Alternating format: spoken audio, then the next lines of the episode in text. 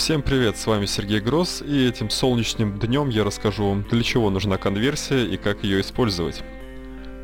Слово «конверсия» чаще всего используется в маркетинге. Обычно под этим словом понимают отношение количества потенциальных клиентов к количеству клиентов, которые стали реальными.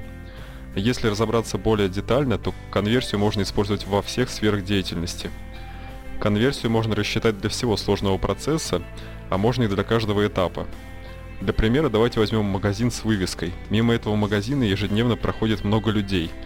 Часть из них замечает вывеску, часть из тех, кто заметил вывеску, решают зайти в магазин. Некоторые люди покупают товары, а некоторые люди уходят с пустыми руками. И прибыль магазину будет идти только от небольшого количества людей, которые сделали покупку, то есть стали клиентами. Как можно увеличить прибыль этого магазина? Можно, конечно, увеличить поток проходящих мимо людей, перекрыв соседнюю улицу, только вряд ли вам позволят это сделать. Есть более простой и эффективный метод увеличить количество людей на каждом этапе процесса, поток людей и покупка. Если из 100 проходящих мимо людей один человек стал клиентом, то конверсия будет равна 1%. Допустим, мимо магазина в час проходит 100 человек. 20 из них замечают вывеску, 10 решают зайти внутрь и посмотреть товары, и только один человек совершает покупку. Рассчитаем конверсию для каждого этапа. Если из 100 человек заметили вывеску только 20, то конверсия этого этапа будет равна 20%. Из 20 человек в магазин зашло 10, и на этом этапе конверсия равна 50%. И только один из 10 совершил покупку. Конверсия равна 10%. Теперь можно использовать конверсию максимально эффективно. Отслеживаем самые слабые звенья всей цепи и улучшаем их. В нашем примере есть два слабых звена – незаметная вывеска и слабые продажи.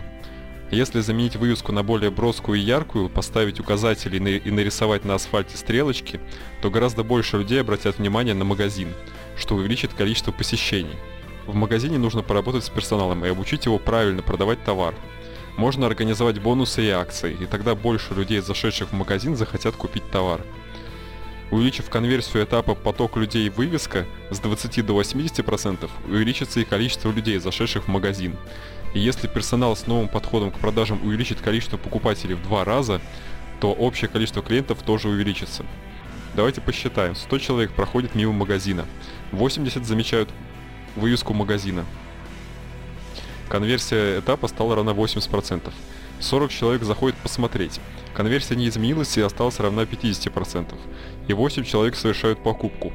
Конверсия увеличилась вдвое и стала равна 20%. Общее количество клиентов увеличилось в 8 раз. Улучшая самые слабые участки, можно увеличить эффективность всего процесса без больших усилий. Но эти слабые участки нужно сначала обнаружить. Для этого и нужна конверсия. И на таком наглядном примере теперь вы знаете, как увеличить конверсию на ваших сайтах и лендингах. На этом на сегодня все. До встречи.